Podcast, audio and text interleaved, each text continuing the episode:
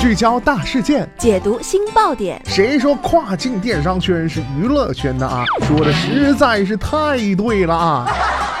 每天跨境电商圈都会有一些新鲜事儿在发生，带大家一起侃大山，聊平台，那些重磅的、争议的、有料的跨境风云，都是你居家旅行的必备良品。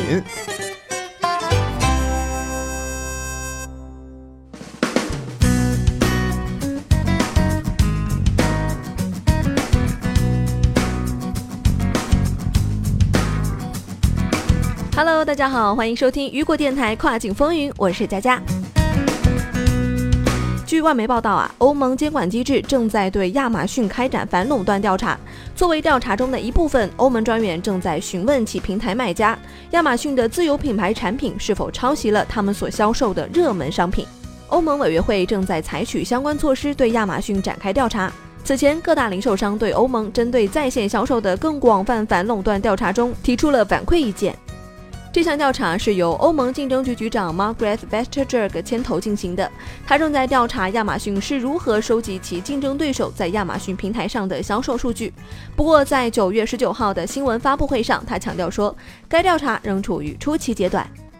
Vestager 表示，主要问题在于亚马逊是否利用从其他平台上的小卖家那里收集到信息，为自己的自有品牌产品牟利。他说：“那么亚马逊是否会将这些收集到的数据用于自己的算法？比如当下的热门产品是什么？人们想要什么样的产品？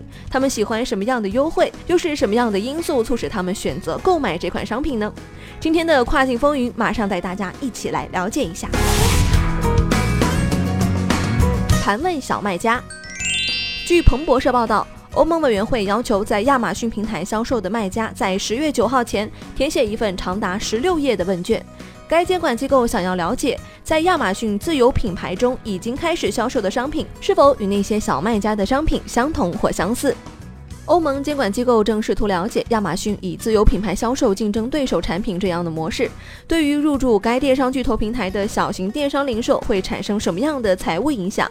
监管机构也在询问亚马逊开始以自有品牌销售竞争对手产品的具体日期。Vestager 表示，他和他的团队希望更多的了解亚马逊作为零售商和其他卖家入驻该电商平台的这一双重身份信息。虽然欧盟尚未正式立案调查，但他们已经向企业发送了大量调查问卷，以掌握目前的形势。Vestager 补充称，亚马逊方面的数据收集可能在帮助其改善服务方面完全合法。今年年初啊，欧盟裁定谷歌为巩固其在互联网搜索领域的主导地位，对安卓设备制造商和移动运营商实施了非法限制。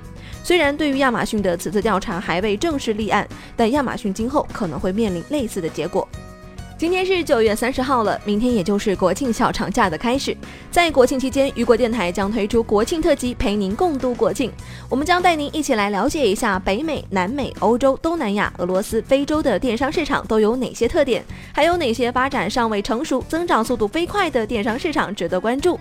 这些国家和地区之间的市场状况和差异又如何呢？敬请关注明天早上八点推出的第一期国庆特辑之跨境市场解读。